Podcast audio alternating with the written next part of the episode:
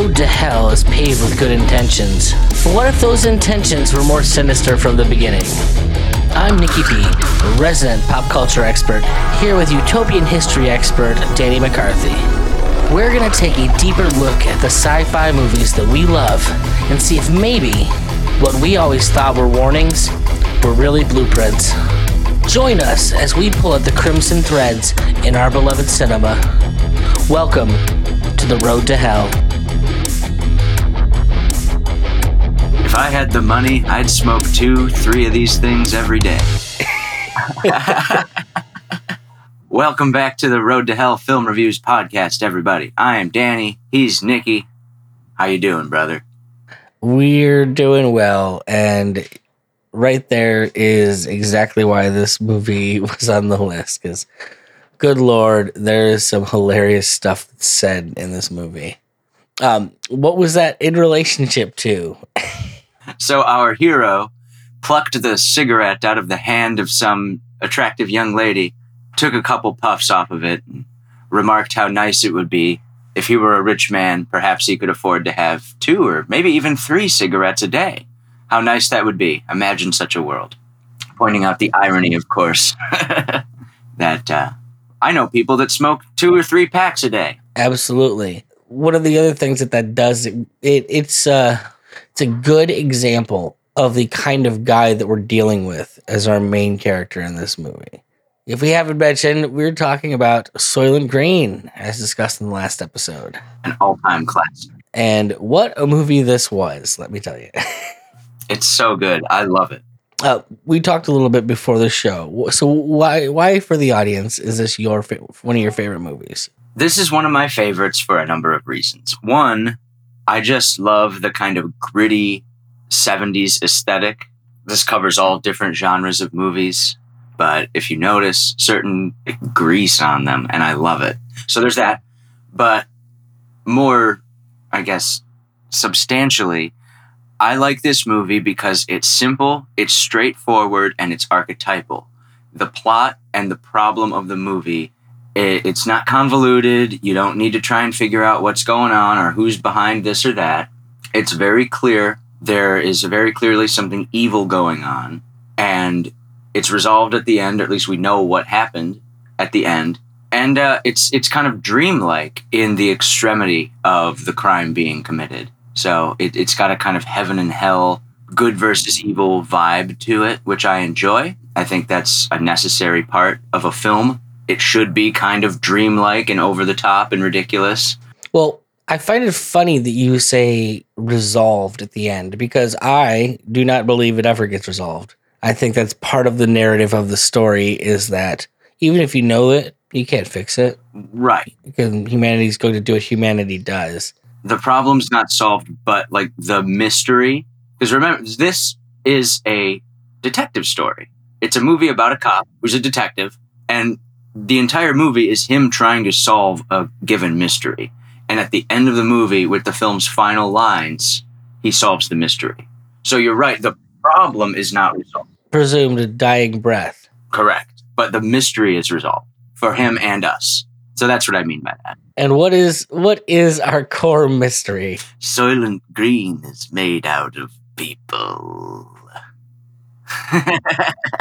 So to truncate this, our murder mystery, our really crappy guy is a, a cop, or more importantly, a detective, and he stumbles on like the rare wealthy person dead case, and he's deciding to chase down the threads on it. Well, the problem of this is, is that the person that was dead was had a hit put out on him by the company he works for, which is the Soylent Company, which is the singular company that makes all of the food for everyone on the planet.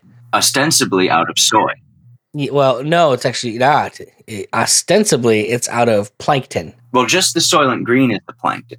Uh, there's different kinds of plankton. That's why they have the reds, the yellows, and the greens because each one is a different type of plankton that they're using from the ocean. Is what I got out of the movie, anyways. So, but that's like, and that's why if you looked at the, what was in those books was the oceanographic data where they get their where they're getting their um, what do you call it? Uh, I mean, even modern soylent that you can get isn't made out of uh, soy. Actually, most of what it's made out of is pea protein. but he comes up with a copy of the books for like where soylent is the basically the plankton that's made out of soylent. The reason this whole thing is happening, why there is a monopoly on food production, is because we we live in an overpopulated world that is suffering from global warming. Set in 2022? It is set in 2022. So technically, this is a movie about the past, which should tell you a lot about the credibility of the people that are making these claims about global warming and overpopulation. Yeah, absolutely. They keep keep getting the time wrong. It keeps taking longer than they think it's going to take. Yeah, towards the beginning of the movie, when they're kind of doing some exposition to explain why the world is the way it is to the audience, the two lead characters kind of repeat like it's the greenhouse effect. That's why everything's burning up.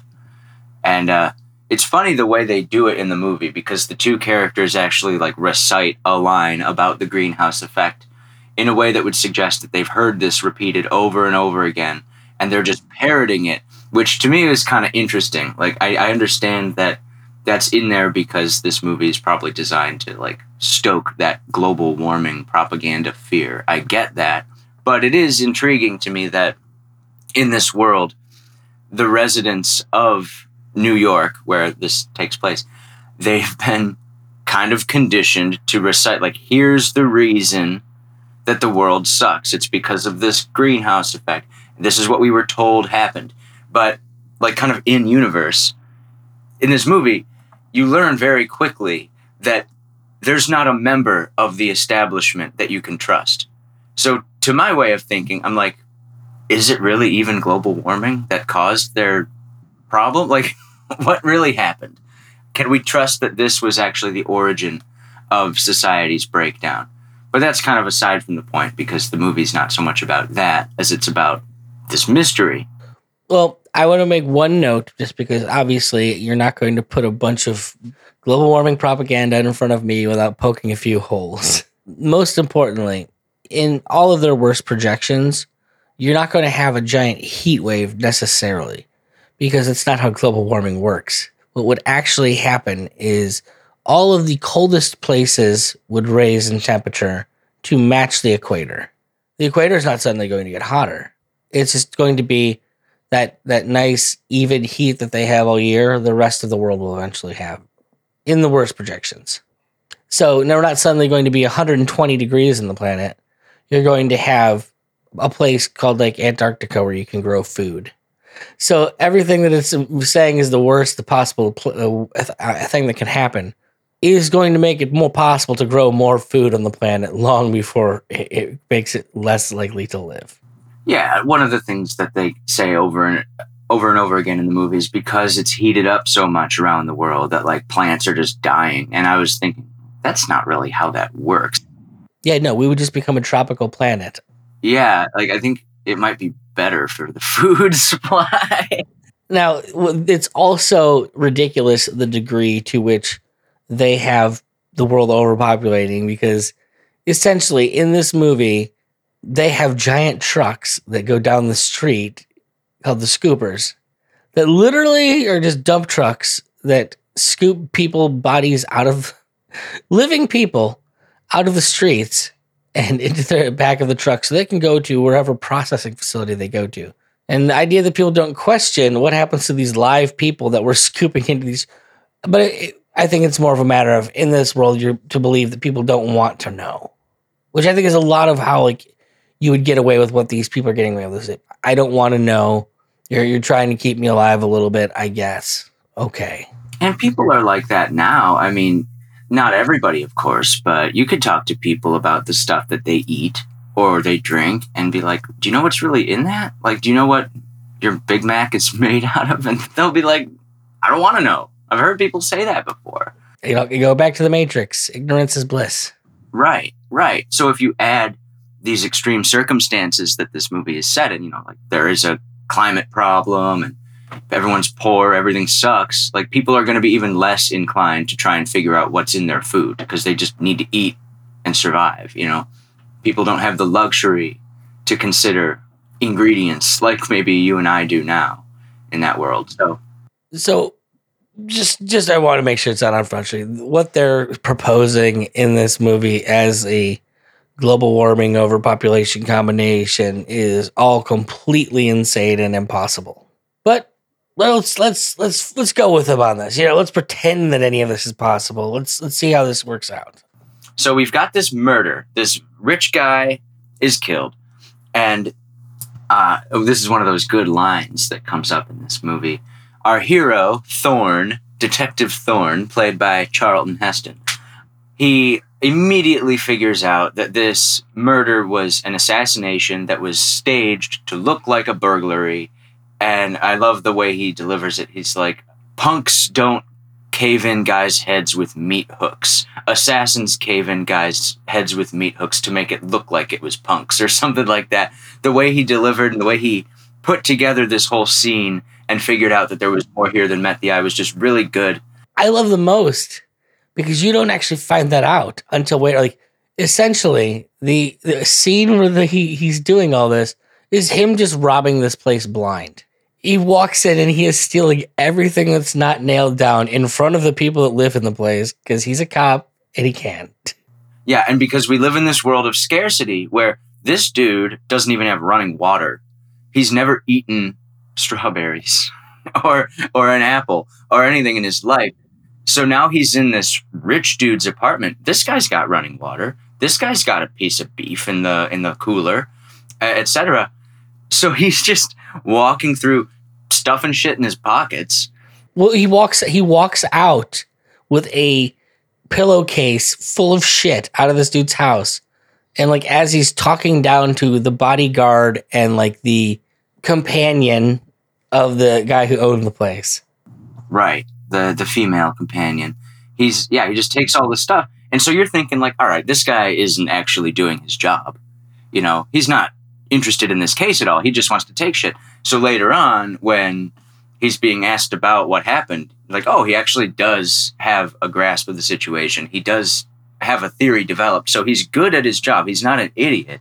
But it just gives you this nice picture of a character who's trying to survive in this world of scarcity where like he's going to do his job but he's also going to look out for himself and kind of screw over anybody else who gets in the way.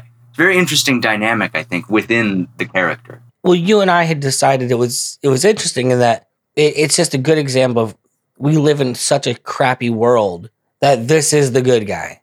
Like the best we can hope for is someone who's looking out for themselves but you know is good at their job. Yeah he's got this he's got some kind of sense of justice i think where because at one point after he figures out that this is an assassination he, him and his buddy his old friend saul who's this old like police bookkeeper who remembers what the world was like before they're doing research on the murder victim and find out this guy was a director of the board on the soylent corporation. He was involved in all these other really important things this guy was no slouch. He was really important. Personal friends with the governor. Right. He was friends with the governor.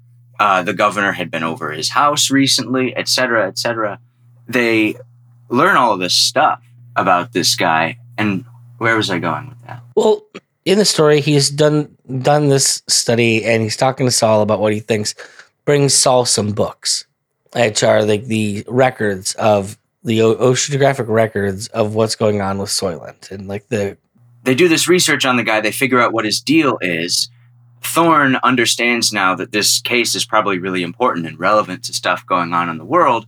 So the corporation Soylent gets with the police and basically shuts down the case. They're like all right don't look into this guy anymore. The case is closed. It was a burglary. Forget about it.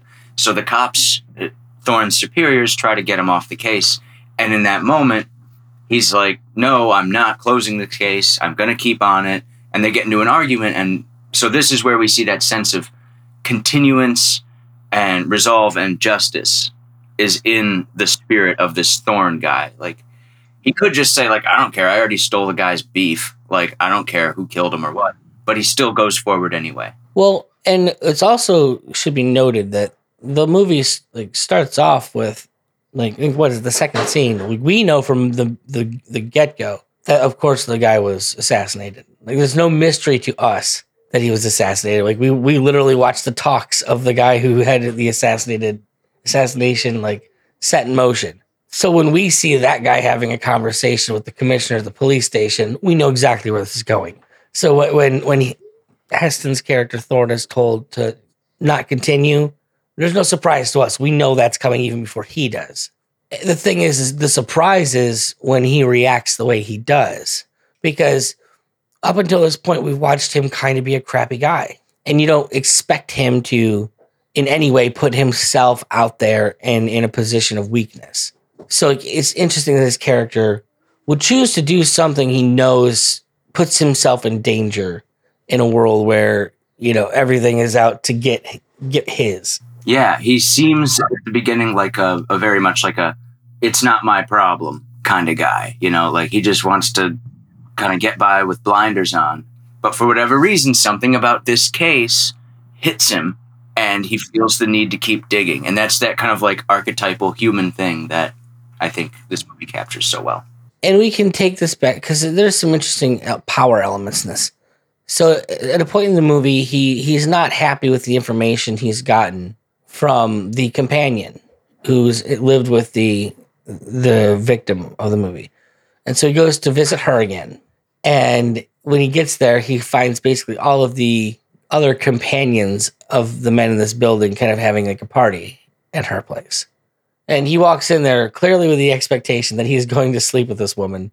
And then, you know, that just happens because basically, as we gather, these women exist only as sexual companions to the men that live in these apartments.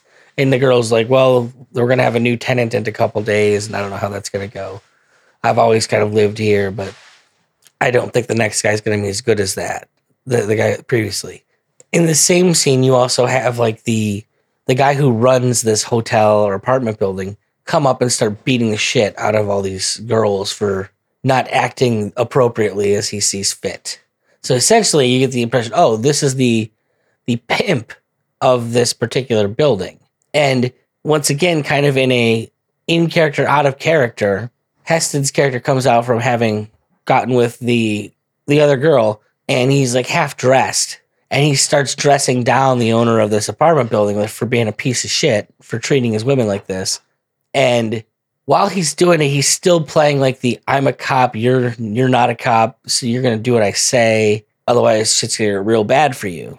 While he's protecting these women, and and, and, and what's ridiculous because even as it's going on, the one girl he slept with, who used to be the as a companion to the victim, she, you know, he's not actually that bad. There's a lot worse out there that we could have. Right, but still, Thorn's instinct is to protect the ladies, and that was another one of those human moments where he. I love the way it was done too, because he's basically threatening to kill this guy, but not in so many words. You know, he's like he's like snapping his gun holster onto his belt as he's saying, like, "We don't have a problem here, do we, Charlie?" You know, it's it's great.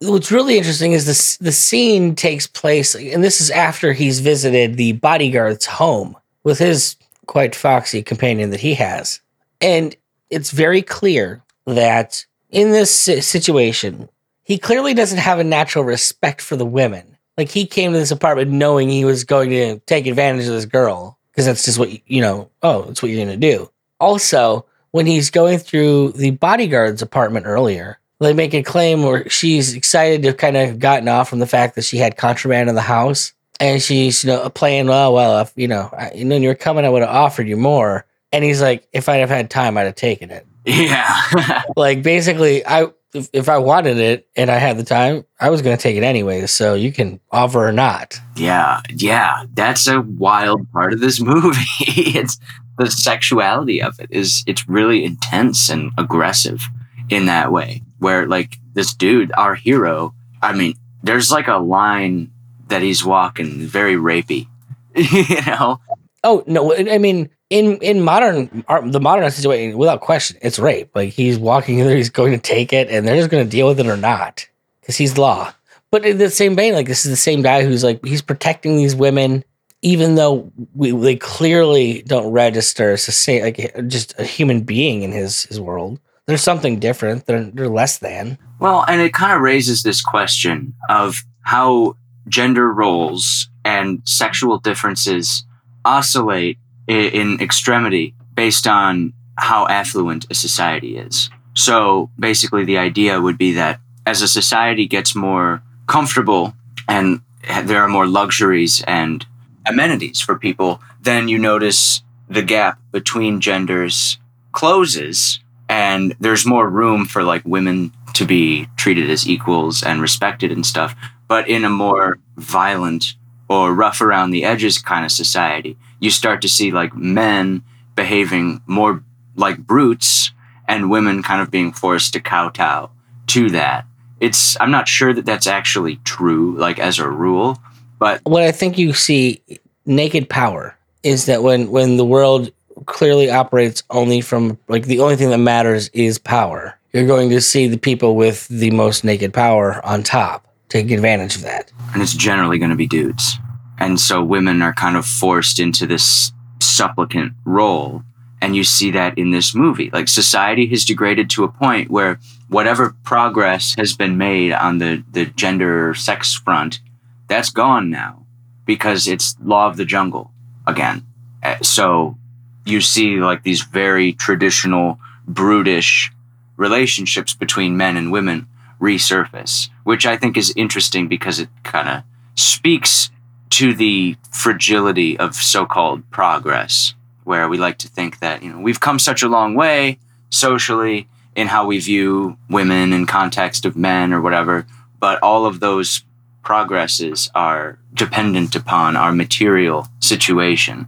And were our material situation to change substantially we could theoretically revert back to a time where women were viewed as not equal does that make sense? Jack Spirko recently had an episode. It's something I've heard him say before, but he, in relationship to what we're talking about specifically, and it's about what will you do to survive. It's like you, the worst civilizations that you'll ever find, the places that you you just you don't feel safe in, are places without food security. Because if you're, no matter who you are, how good a person you are, or whatever your moral like situation is, if the choice is kill the guy next to you who has something and take his food to feed your children or watch your children starve.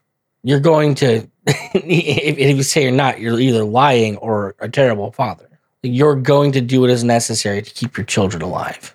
And that to me is is exemplifying what you're talking about. It's this idea that yeah, it's it's all all fun and games when everybody is provided for, but the minute that part of society breaks down, yeah, we're all just we're all just waiting for that next meal to be the one that means I have to kill the guy next to me to take it. It's all contingent on material luxuries. Uh, everything that we like to tout as the the fruits of civilization and progress, uh, they really do depend upon technological and material conditions that, for most of us, are completely out of our control. You know, my power supply that's keeping the lights in this computer on and everything. I don't have anything to do with that. Basic. I mean, I, I sign a check every month and power is delivered to my house, but I have no part in the process of actually securing that power. My food supply, like, I don't raise my own meat. You know, I get it from someone who does. And, like, I don't just buy it at the grocery store. Like, there is a, I'm closer to the process than many people are as far as where my food comes from but I'm not sufficient in it by any stretch of the imagination. So, were these systems to break down, there's nothing I can do about it because I'm not involved in the process anyway. So, I would just have to make do. And um, most people, I think, would be in the same situation. So, we like to pat ourselves on the back for being these progressive, enlightened, modern people, but that's an accident. It's an accident of our material conditions.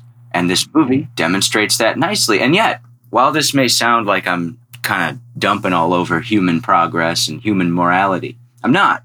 I just think that we would kind of we would do well to remember where our morals come from and what is underlying them. But in this movie, even when everything has fallen apart, you do see the better aspects of human nature shine through, like when Thorn is defending the ladies, or when he's standing up to his boss saying, I'm gonna keep digging. But perhaps most of all, there are these little mo- moments in this movie where you just kind of get a slice of those tiny elements of humans that make us human and make us interesting. So there's a scene after Thorn robs the victim's house. Uh, he's got a bunch of food and he comes home and he lives with Saul, the old police bookkeeper. And uh, he, he's like showing him all this food that he stole from the guy's house. And Saul is saying, like, oh, this here's what this is, here's what that is. And uh, Saul prepares this dinner, and it's a lovely scene. They don't talk. There's like nice classical music playing in the background, and you just watch Saul eat what he cooked, and then you juxtaposed to Thorn, like looking at an apple and like not knowing quite what to do with it and mimicking Saul's motions when he wipes it on his shirt and he takes a bite out of it and he eats the whole thing. He eats the core because he doesn't know what he's doing. It's just a very quaint human thing where you see how people interact and how this guy is kind of introduced to the old world before everything fell apart. I don't know. I don't know what it is. I just find it really nice. I find it lovely, those interactions. Well, but there's also like a it's interesting, but there's also like a context to it in that I think Saul is expecting him to be a little bit more appreciative and excited about the things like that he's finally getting a chance to experience. But he kind of isn't. Like he's he's like, yeah, it's it's good, but you know, whatever. He's he's kind of nonplussed about the whole situation, which to me seems very odd. If all you've ever eaten is plankton your whole life, eating an apple is gonna blow your fucking mind. Right. Yeah. I mean, he does say he's like, I've never eaten like that before. He was he was happy with it, but you're right. There was kind of like an underwhelmed aspect to it. But I interpreted that as not a problem with the food. I interpreted that as him internalizing the depressing fact that like I'll probably never eat like this again. Like this is what it used to be like, and I got a taste of it, and now I have to know what the good thing is and go back to eating the shitty thing for the rest of my life. You know, it's it's sad. It's good, but it's sad when you get to enjoy. Yeah, no, no, I can I can see that. So essentially, like at a certain point, the movie just becomes him running away from the people that are trying to kill him that were sent by the Soylent Company. The movie ends with him like discovering in the factory that they are in fact dumping bodies, and that's what Soylent is made out of. And so he tries to escape to tell somebody. Essentially, I think he's trying to get back to the priest that he doesn't know has already been murdered. He wants to get to the exchange, which is so Saul, the bookie, he's got this like small group of former judges and lawyers and stuff who are posted up, I guess, at like the library, someplace with a lot of books. And it's these old people who just sit there and read and try and collate data. That's called the exchange. And Saul goes to them with the oceanographic texts that Thorn stole from the victim's house that uh, it's a survey regarding all the plankton and stuff that the Soylent product is ostensibly made out of. Um, he brings it to them, and then together they all go through it and realize, oh shit, the report reveals that there's not enough plankton to make Soylent. Like it's, it, it can't be done. So they, by researching this, prove that Soylent Green is made out of people, but they don't we the audience don't hear that we just hear them saying like holy shit something we just proved something nuts we've got to get, figure out how to prove this so then saul he goes back to his apartment and he's miserable having just found out what he found out so throughout the movie he's been saying i want to go home i want to go home. One day i'm going to go home. And you don't really know what that is until finally he says all right i'm going home after this terrible news is revealed to him. Going home means he goes to this facility that's got air conditioning and people in white robes hold the door open for you and they ask you your favorite color and they're all very nice to you. And what it is, is it's this big complex where people voluntarily come in and kill themselves. It's an assisted suicide facility where they fill a room with the light of your favorite color, they play your favorite kind of music, and you lie on a bed and you drink a potion like Socrates did, and on this gigantic like IMAX screen, they play nature scenes from the old world, and you just watch beautiful scenes of Earth as your favorite music plays as you slowly fade away and die. So that's what Saul is doing. He leaves a note for Thorn. Thorn gets the note just in time. He races to the place to see Saul for one last time.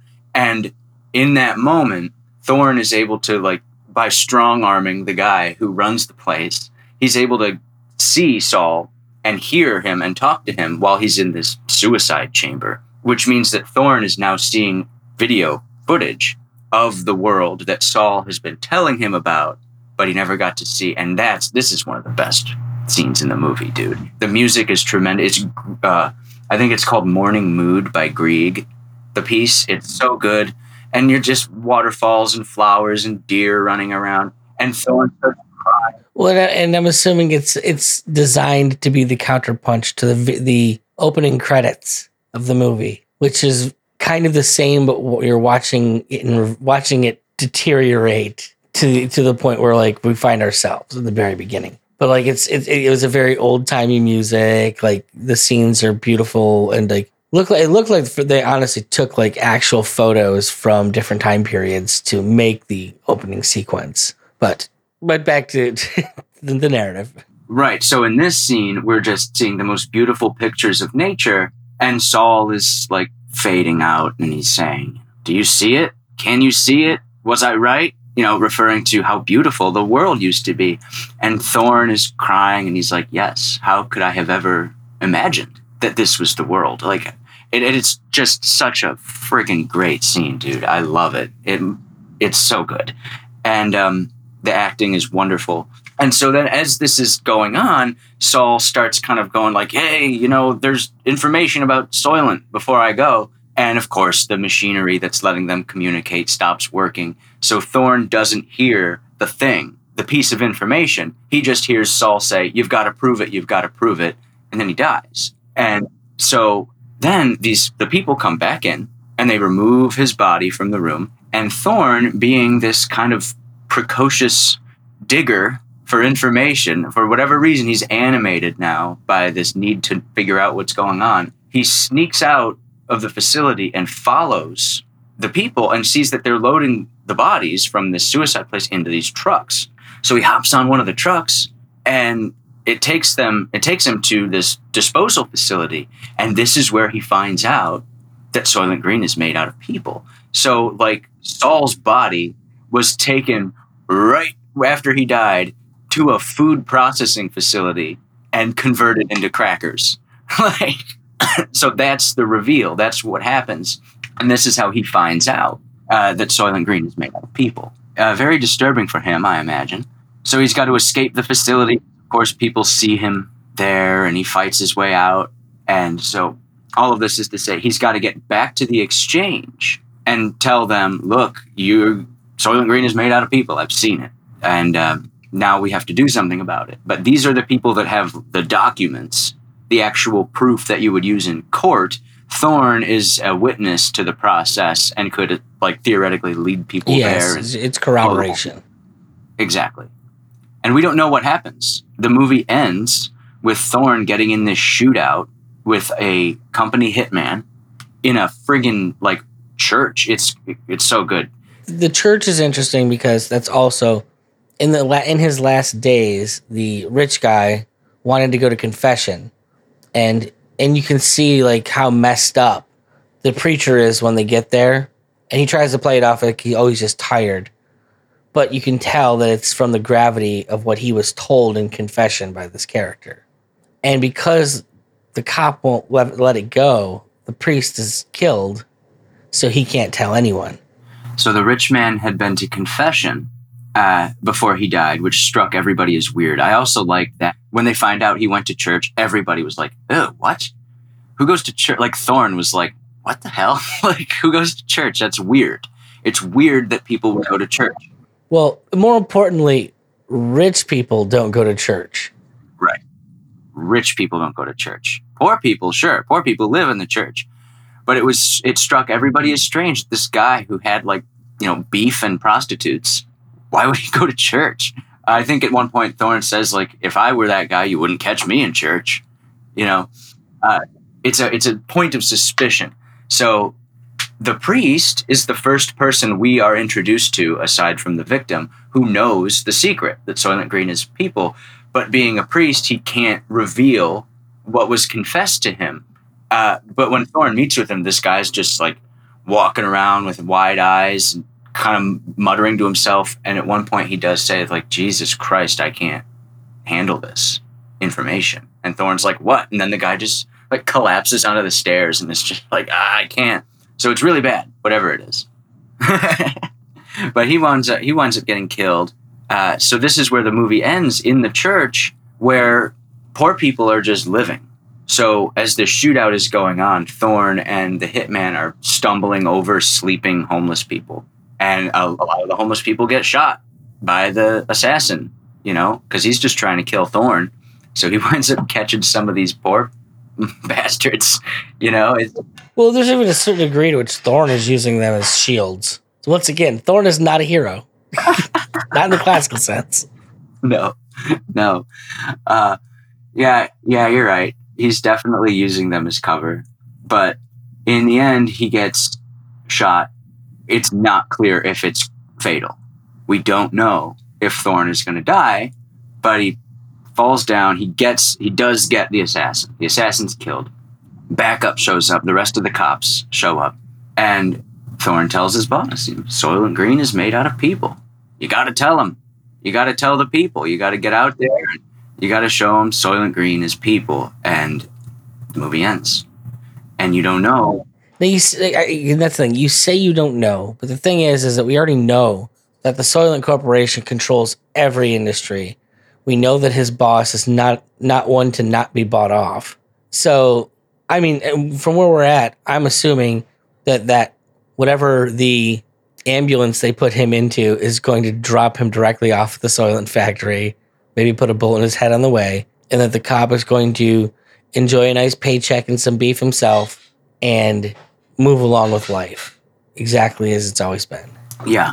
The only hope, I guess, would be that the information that Soylent Green is people would be so disturbing to that guy, Hacker, I think his name is Hatcher, the uh, the boss cop.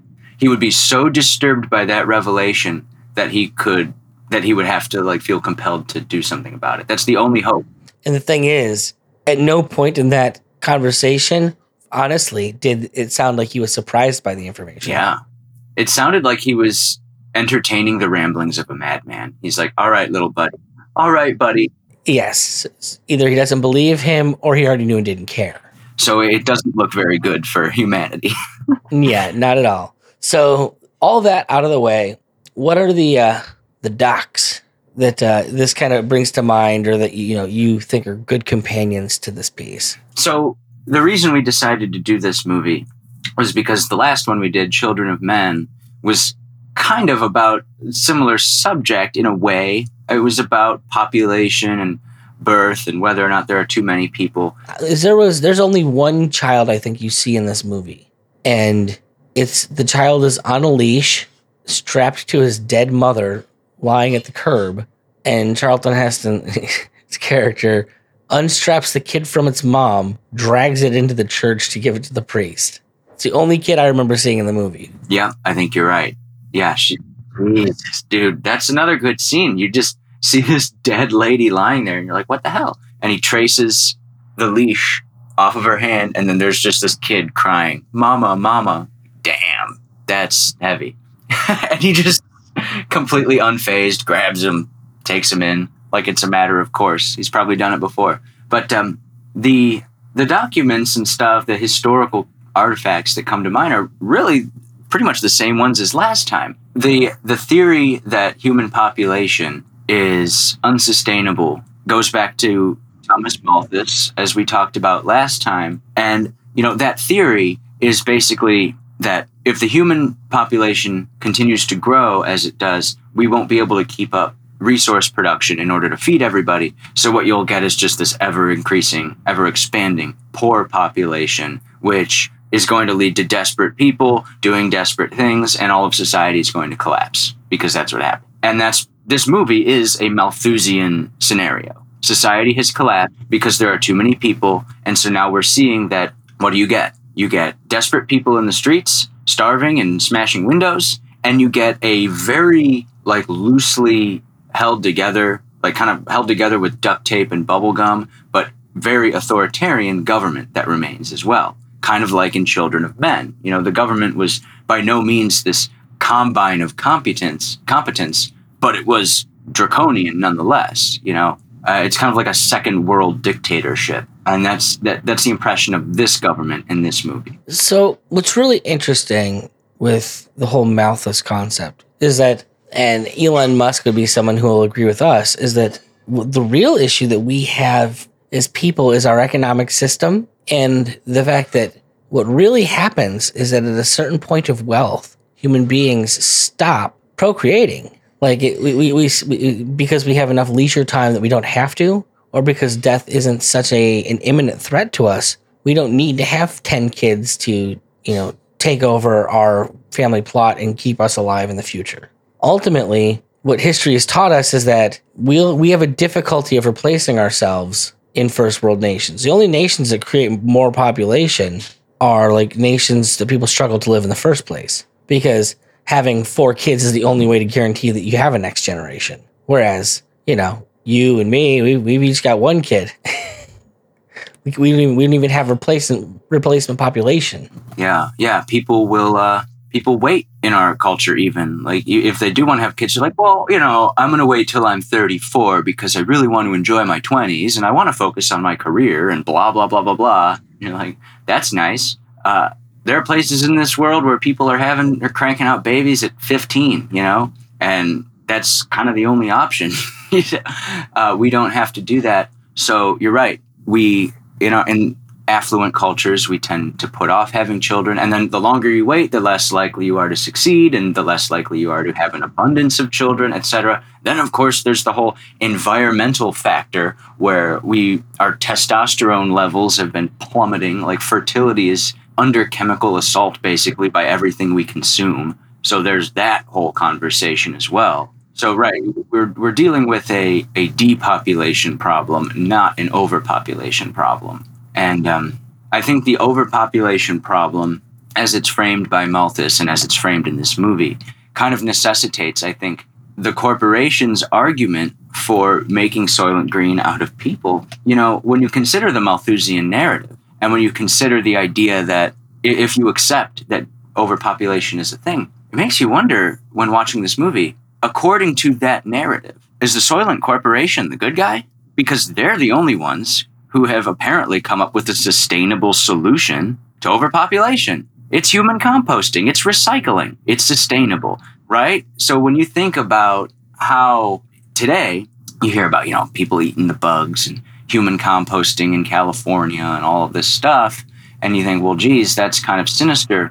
A lot of these environmental measures are indeed put forward because it's said that they will help the environment. Why should we bury human dead? Why should we put the corpse away and keep it out of the recycling process? If there are too many of us, our only option is to integrate human compost into the food supply, right? It, from an environmental point of view, if you accept certain Malthusian premises, it actually kind of makes sense. So if you're a Malthusian and you watch this movie, you might be on the side of Soylent, right? Well, here's the thing. I mean, all of this is thinly veiled propaganda in my eyes to further degrade what human beings are on the planet.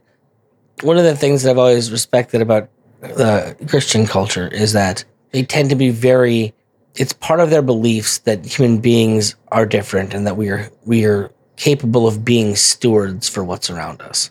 The more you hack at the idea that human beings are capable of being stewards and that we're just animals ourselves, the less value you place on human beings in the first place. And that's what all of the Malthusian ideas and frankly the way that we treat humanity currently is based on. It's based on this idea that we don't think there's anything special or inherently useful or noble about humanity. We're just another animal and you know, we're an animal that is outpacing its ability to control itself in the environment. So we just need to be murdered off like any unstable population in nature. And I don't think at any point is that true.